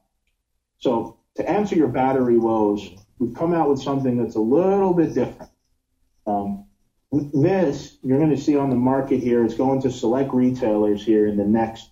Um, I think um, by the end of the month we'll have our first batch out there, and it's really we're just going to test the market with a very small run at select Washington State retailers before we really do our big push and marketing campaign. Um, this is called the Nova, as in supernova. Uh, when a star explodes, creates a really big star creates a supernova, and you know it's so bright, one of the brightest events that you can witness um, in in the galaxy. And you know to kind of go along with our line of the cosmos, the atlas, and this idea of being outer space. I like the astronomy theme for sure. All us science Yeah, nerds are like, yes. I'm a science nerd, so you know, like I'm an undercover nerd, you know, let's say. But you know, we wanted to still tie in something that you know out of this world because, of course, we're all consuming these things to take us way up. um, so this is the Nova right here. Um, you know, and this is just one of many prototypes that we've come up with. This features uh, a much larger battery. We're still dealing with five volts, but the capacity is much higher. And this particular product allows us to adjust temperature. And let me turn it on here. Oh, my battery's low, but it, so I can't show you the actual temperature. But this will allow us to adjust temperatures anywhere between 380 and when, when all is said and done, um, 460 degrees on these trial ones, and we've already started manufacturing on the one that's going to go up to 500 degrees. Um, this is going to be and is a true vaporizer for the connoisseurs. So much so that, um, you know, when we were testing it out with a couple of our guys, one of them in particular is kind of a cannabis snob, um, great sales guy. You know, he's a younger guy. He's, he's 24, but um, he definitely knows products and he definitely knows cannabis. oh, to And be a so, you know, cannabis snob at 24. It's so precious. you know how it is, man. Uh, uh, For sure. You know, he takes pride. I didn't have Leafly when I was 24 to go nerd out on, for sure. Like, that's cool, man. I didn't know IC Mag existed when I was 20. That's cool. I mean, he's like, you know, he's like up on it, and he's always educating me. You know, he he's just a guy that, you know, because he works with us, he's always in the stores, he's always seeing what's next, and he's also somebody who just loves the industry um, and loves products. So he's always looking at new products and seeing what's out there. And so, you know, um, he was heeding the call and hearing the call of what people were saying about the Cosmos. You know, especially connoisseurs that were like, you know, yeah, it kind of works. Yeah, I gave it to my grandma or I gave it to my girlfriend who barely smokes and she loved it. But not happening for me, you know. So, you know, me as a perfectionist, I was like, all right, fair enough. It's not getting it done, and you know, we got to look for something else. So this is a product that we came out that we're coming out with called the Nova. Basically, features a five volt battery, adjustable temperature, an LED screen, like I like I showed you, an LED screen, which oh, it's not showing me because the top. Oh of the man, you know what? If you could merge my Moto X Android phone with one of those and just make it like a phone MP3 player vape, like that, that's what I want. Modular phone vape. no, that's really cool though. small. I like it. This thing, if you see, this How is a big benefit for me. Is it heavy? Like how is it like does it feel nice? I mean, it looks like it feels nice. It, it feels sturdy. This is this is a solid anodized aluminum outer shell. and is that the um, finished style or is that still kind of up in the air prototype?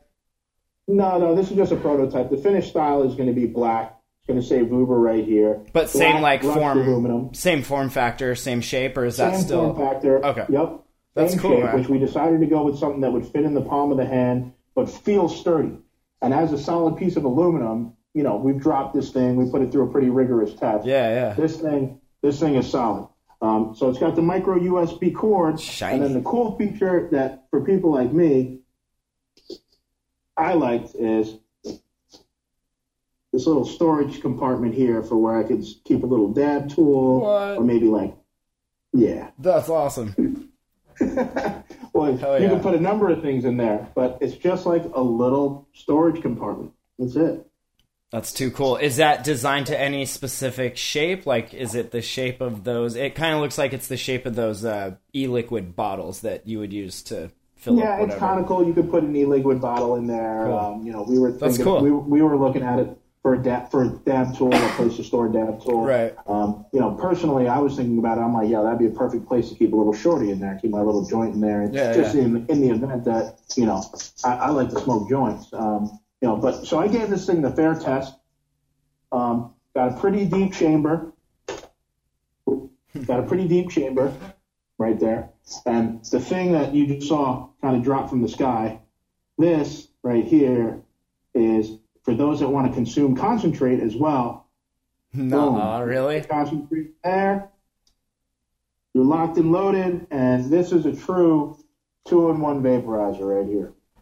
Um, we are not going to advertise it as that, as we want people to just use it for for for flour, and then for those that are real connoisseurs, obviously all the attachments are there, and it'll be all the instructions um, will be there in order for us to use it as a true uh, two-in-one vaporizer. But um, this is a vaporizer where in that little chamber you can put your liquids, your more viscous liquids. Is that like the ones dual? Is that that looks like the same dual coil? Is that the the dual coil that's in the other one? Or Uh, actually, no, this isn't a dual coil. What you see in there is just like a mesh-like material. uh, And basically, okay, cool. it's just a screen that Right, right.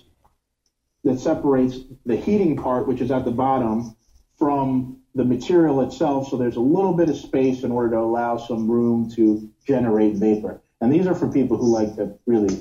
That vapor. cool, man. That's a good idea, Yeah, and so- you you see a lot of these that try to be like the all in one, but they they're designed focusing the wrong way. You guys focus on the flour and then made it adaptable to the oil rather than Yeah, vice I mean, well, versa. And I have think that's concentrate that's the way to do it. yeah, that's you know? yeah, right, yeah, that too. That's Yeah, cool. Is that five ten? Like, is that a specific? Is that the five ten form factor that in that in that cartridge, or like, could you oh, put this is- one of these? This is proprietary. No, this is proprietary. This is just a device, and this is why we had to make sure that we had an oil attachment with it. Okay. it's, this is made for this product. right, right. This is a product unique to this. Um, as you can see, the mouthpiece here is just a little detachable piece that Yeah. um, to allow it to be stored and you know um, held a little bit easier. Um, but That is know, cool, this man. This this is a complete product. It's unique, um, and we feel you know we feel pretty confident about this one. I like it. I want one. I want one now. That's cool, man. well, I only have one. No, no, there- we have like you Three know, four or five three D print me. Go to the three D printer. Three D print me out one and send it. so when can we expect these? When are they? Uh, do you guys have like a date that you're you're trying to release by, or is it? Are you guys still messing around with them? No, no, we, we, we actually have our first order in. Um, this is our final prototype. Uh, this is like the fourth version that we went through. Um, and we're working pretty close with our manufacturer on this one because it's not on the market yet. Um, you know, we're going to be the first people to put this product out. And uh, we're, we're looking towards the end of the month. Like I said, we have our order in, our initial order, but it's just going to a few select stores out there um, to test out and to get the real feedback before we put in, you know, our big 10,000 unit order. Can I really before promote before I test one? Can I give you feedback? Can you put a fan in there that fills up a bag like a portable volcano? A fan that fills up a bag. A fan that turns it on so that's all you know, but then has an Yeah, no, I know what you're attachment. talking about that pushes it out. Uh huh. And then has an attachment, and then also has an adapter that you can hook it up to like your car battery, so that you don't kill your regular battery or something. The wall. Just well, the, the well, there no adapters necessary. You can actually plug it. right, but if you had a fan and heated it that long, you would need one. Is what I'm saying. Oh, okay. I see what you're saying. Right.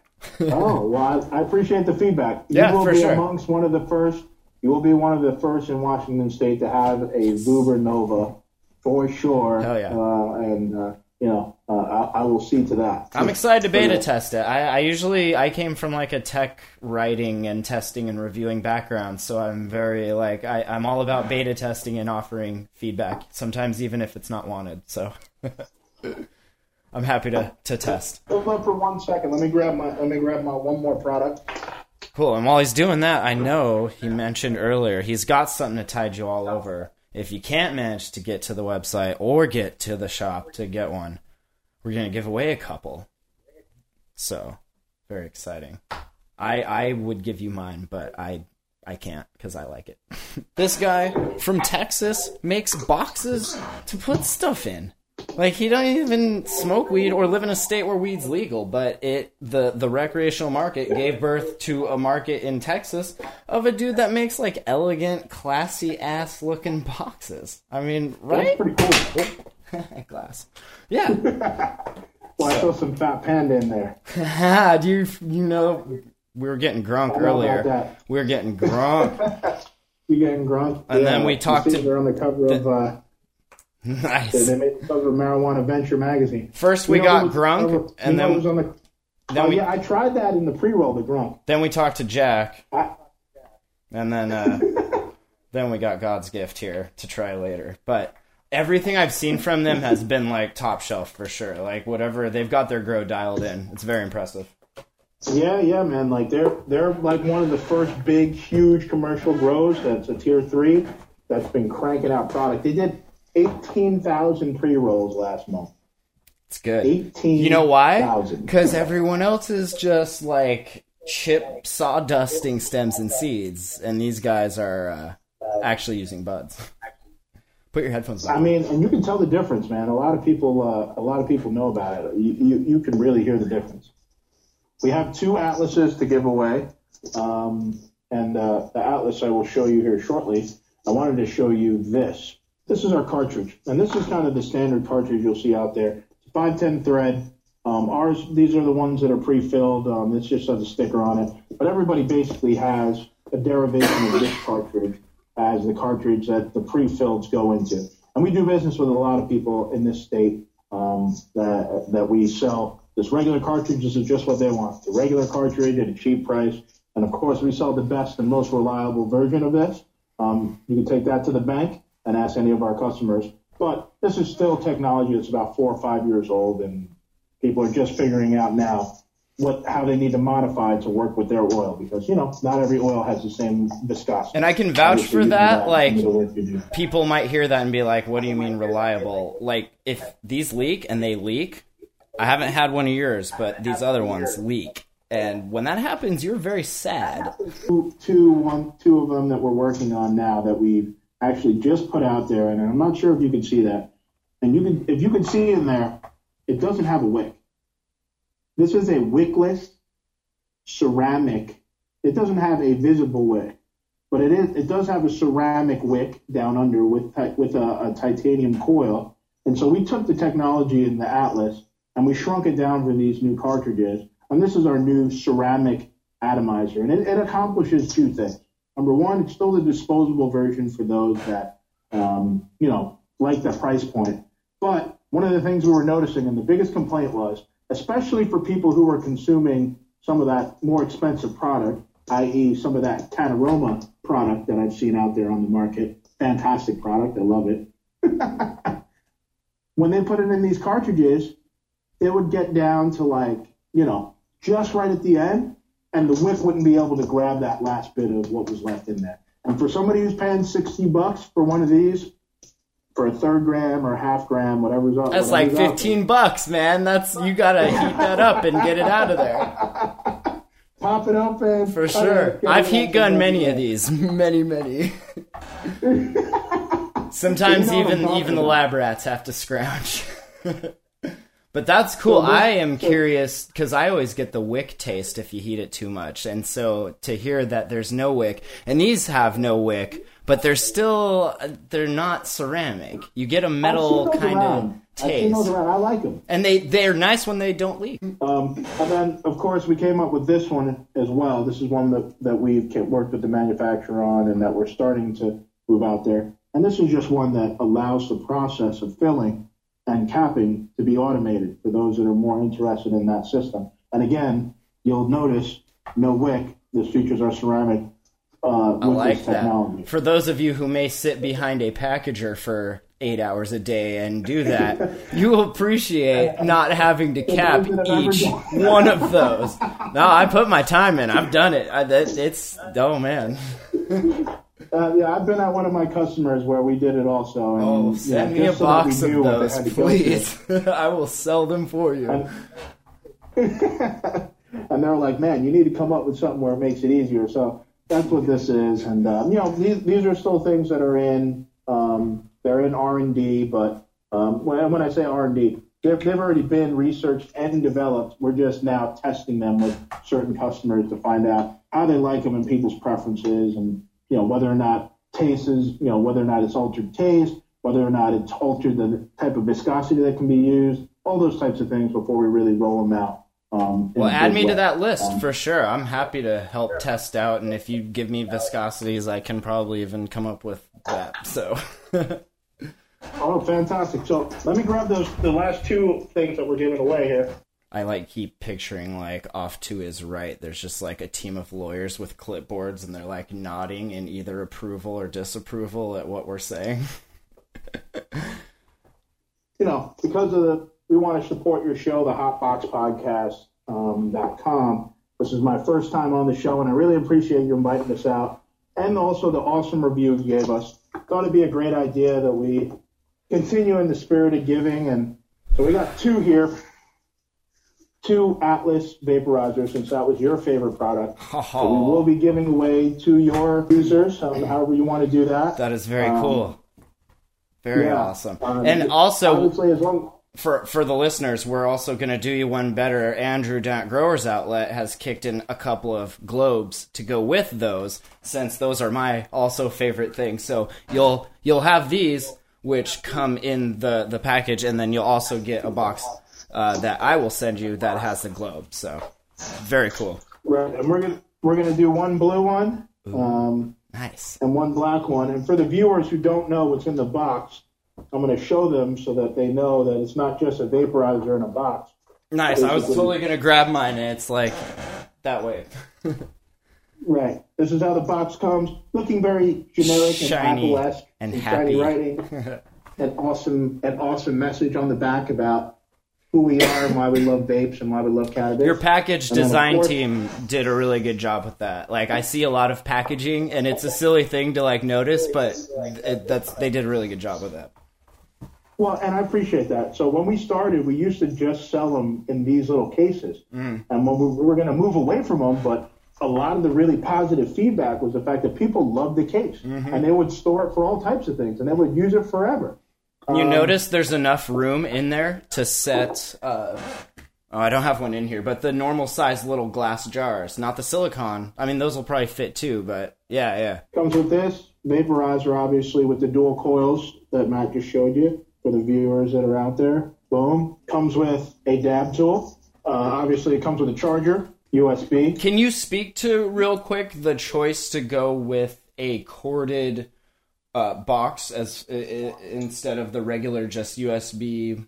Like it, it seems nicer. Is, is that ju- is that why just to differentiate, or was there like a, a engineering or electrical reason or something? Yeah, yeah, it- it's it's an electrical situation. Um, the the current that you need to pa- to charge these batteries in a timely manner can't it won't push that current out without having a little bit more room to to to to get that current out without heating the this part up too Ah, much. so Um, it's a matter of getting distance away to make the heat dissipate before it. That that's cool. Okay, because I did right. notice those charge Um, quick. This one you do you we do have just that little short boy. Right, right. Um, in this one. And that's why is if you read, no, it'll this is- say make sure you use the charger it comes with because it'll probably take you like eight hours to charge that with one of those little ones.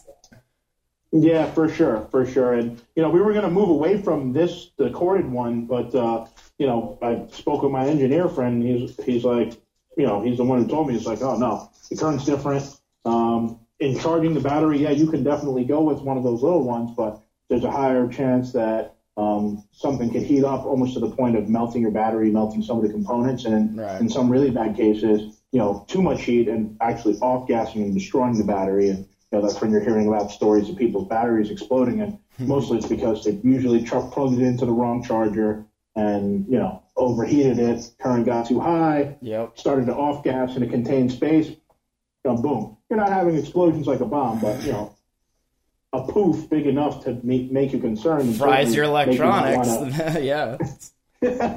you know, um, certainly. So um, that's the kit. This is what we're giving away. We're giving away yeah. a blue one and a black one. And uh, I'll leave that up to you, Matt, to figure out who's going to get them and how they're going to get them. And obviously, we'll connect. Um, We'll connect again to um, execute that. But um, this is for the viewers out there, and this is to support your show. Um, you know, I'm hoping this is the first of many times I get to come on here and talk all things cannabis and all things vape.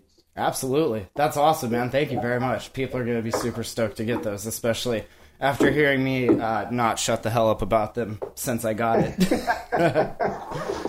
so, very cool. Well, and yeah, we We always we, we, we throw the contest in the show notes of the episode and then uh, we'll run it for a week and announce the winners uh, next episode. So, very cool. Fantastic. Well, anything else you guys want to plug? You want to Um, yeah, there there is a new vaporizer out there, and I definitely want, uh, or a new um, website that we have coming out there, and it should be up by the end of the week. Um, this is something that uh, we actually launched it um, July 4th last week, but we had some kinks that we had to work out, and a couple of our customers were like, "Hey, man, um, you know, it's not working right. We need to, you know, we need to rethink this year." and so, um, you know, we had to go and refix fix a few things, but it's up and you, uh, it's up and active, and um, we're actually going to be taking down Vuber Tech next week and a half, um, and we'll have that new website up and totally running. But you can check it out at VuberVaporizers.com. Vaporizers plural. Vuber Vaporizers, and it's a new website. It's way more innovative. There's a bunch of cool features on there in terms of uh, the product and the um, content. Um, we're having a, a blog is on there, and our first blog post is going to be here in two weeks. Um, and we're going to be a lot more active on the blog in the blog space. And really, the blog is just going to be me, you know, uh, more or less talking about things that I care about um, in this industry. You know, obviously, we're going to have some links to other people that we support. And, That's um, cool though. That's what it people. needs to be. Like there needs to be a person that people can connect with and relate to. Like that's why people like podcasts so much. I feel like the people that know about them because it's like another person you're connecting with, and then we like the same stuff, and that's cool. And I do want to encourage our listeners. We have a lot of nerds that listen. Go hammer away on that site before they switch it over, and if you break something, tell them so that they can fix it. Beta test. Please do. Vu- VuberVaporizers.com. Um, obviously, um, I'm Jim Makoso. You can find me at uh, jim at VuberTechnologies.com. I'm, um, I'm the vice president here at Vuber. I'm one of the founders of the company, and certainly, um, you know, I'm definitely one of the biggest spokespersons for vaporization technology in general, and obviously also for cannabis pro- proliferation. We here at Vuber definitely believe in the power of community. Um, you know, cannabis, this has been always a community thing, and uh, this is about building community, building our community, but also building our communities by um, by being you know contributors to to um, to this proliferation process, and also to um, to the re-education of cannabis as a viable product on multiple fronts, as we discussed today. Definitely. Well, Jim, it's been awesome. We'll definitely have you back, man. Thank you so much. And we got two vapes to give away, so definitely keep an eye out on Hotbox Podcast for the show notes. Thank you, Matt, and thanks to, to the viewers, and I look forward to our next meeting. All right, man. Take it easy. All right. Jim from Vuber, VuberTechnologies.com. Check it out. And then uh, StuffStonersLike.com. I got a review on the one we're giving away, so make sure to check it out. We'll have all the info on how to do that. We got two to give away and two globes. How cool is that? Thank you, Growers Outlet, for giving the globes, and thank you, Jim at Vuber, for uh, giving away the new vapes. If you see Anthony in Montana riding his bike, make sure to sign that petition so I can go back home. I love Washington. It is nice here, but I have a house in Montana I kind of miss. So, you know. Uh, everything else, hotboxpodcast.com. Definitely check it out. All the reviews. I did a count over 34 published weed reviews uh, over on stuffstonerslike.com. So definitely check that site out too. I'm going to start making some new music and everything. Uh, check out the Bandcamp and the jamhole.com slash music. There's free music there, hip hop stuff, weed related. So, uh, also want to thank nectarcollector.org for sending us the Nectar Collector. We'll be doing a review on that coming out soon. Just the tip, y'all. so, Nectar Collector, very cool. Uh, we'll catch you all next week. Listen on Stitcher, listen on iTunes, all that stuff. So, we'll see you. Thanks for listening. If you like you weed, like this weed, is where, where you need to be. If you like weed, this is where you need to be. Thank you for listening to Hot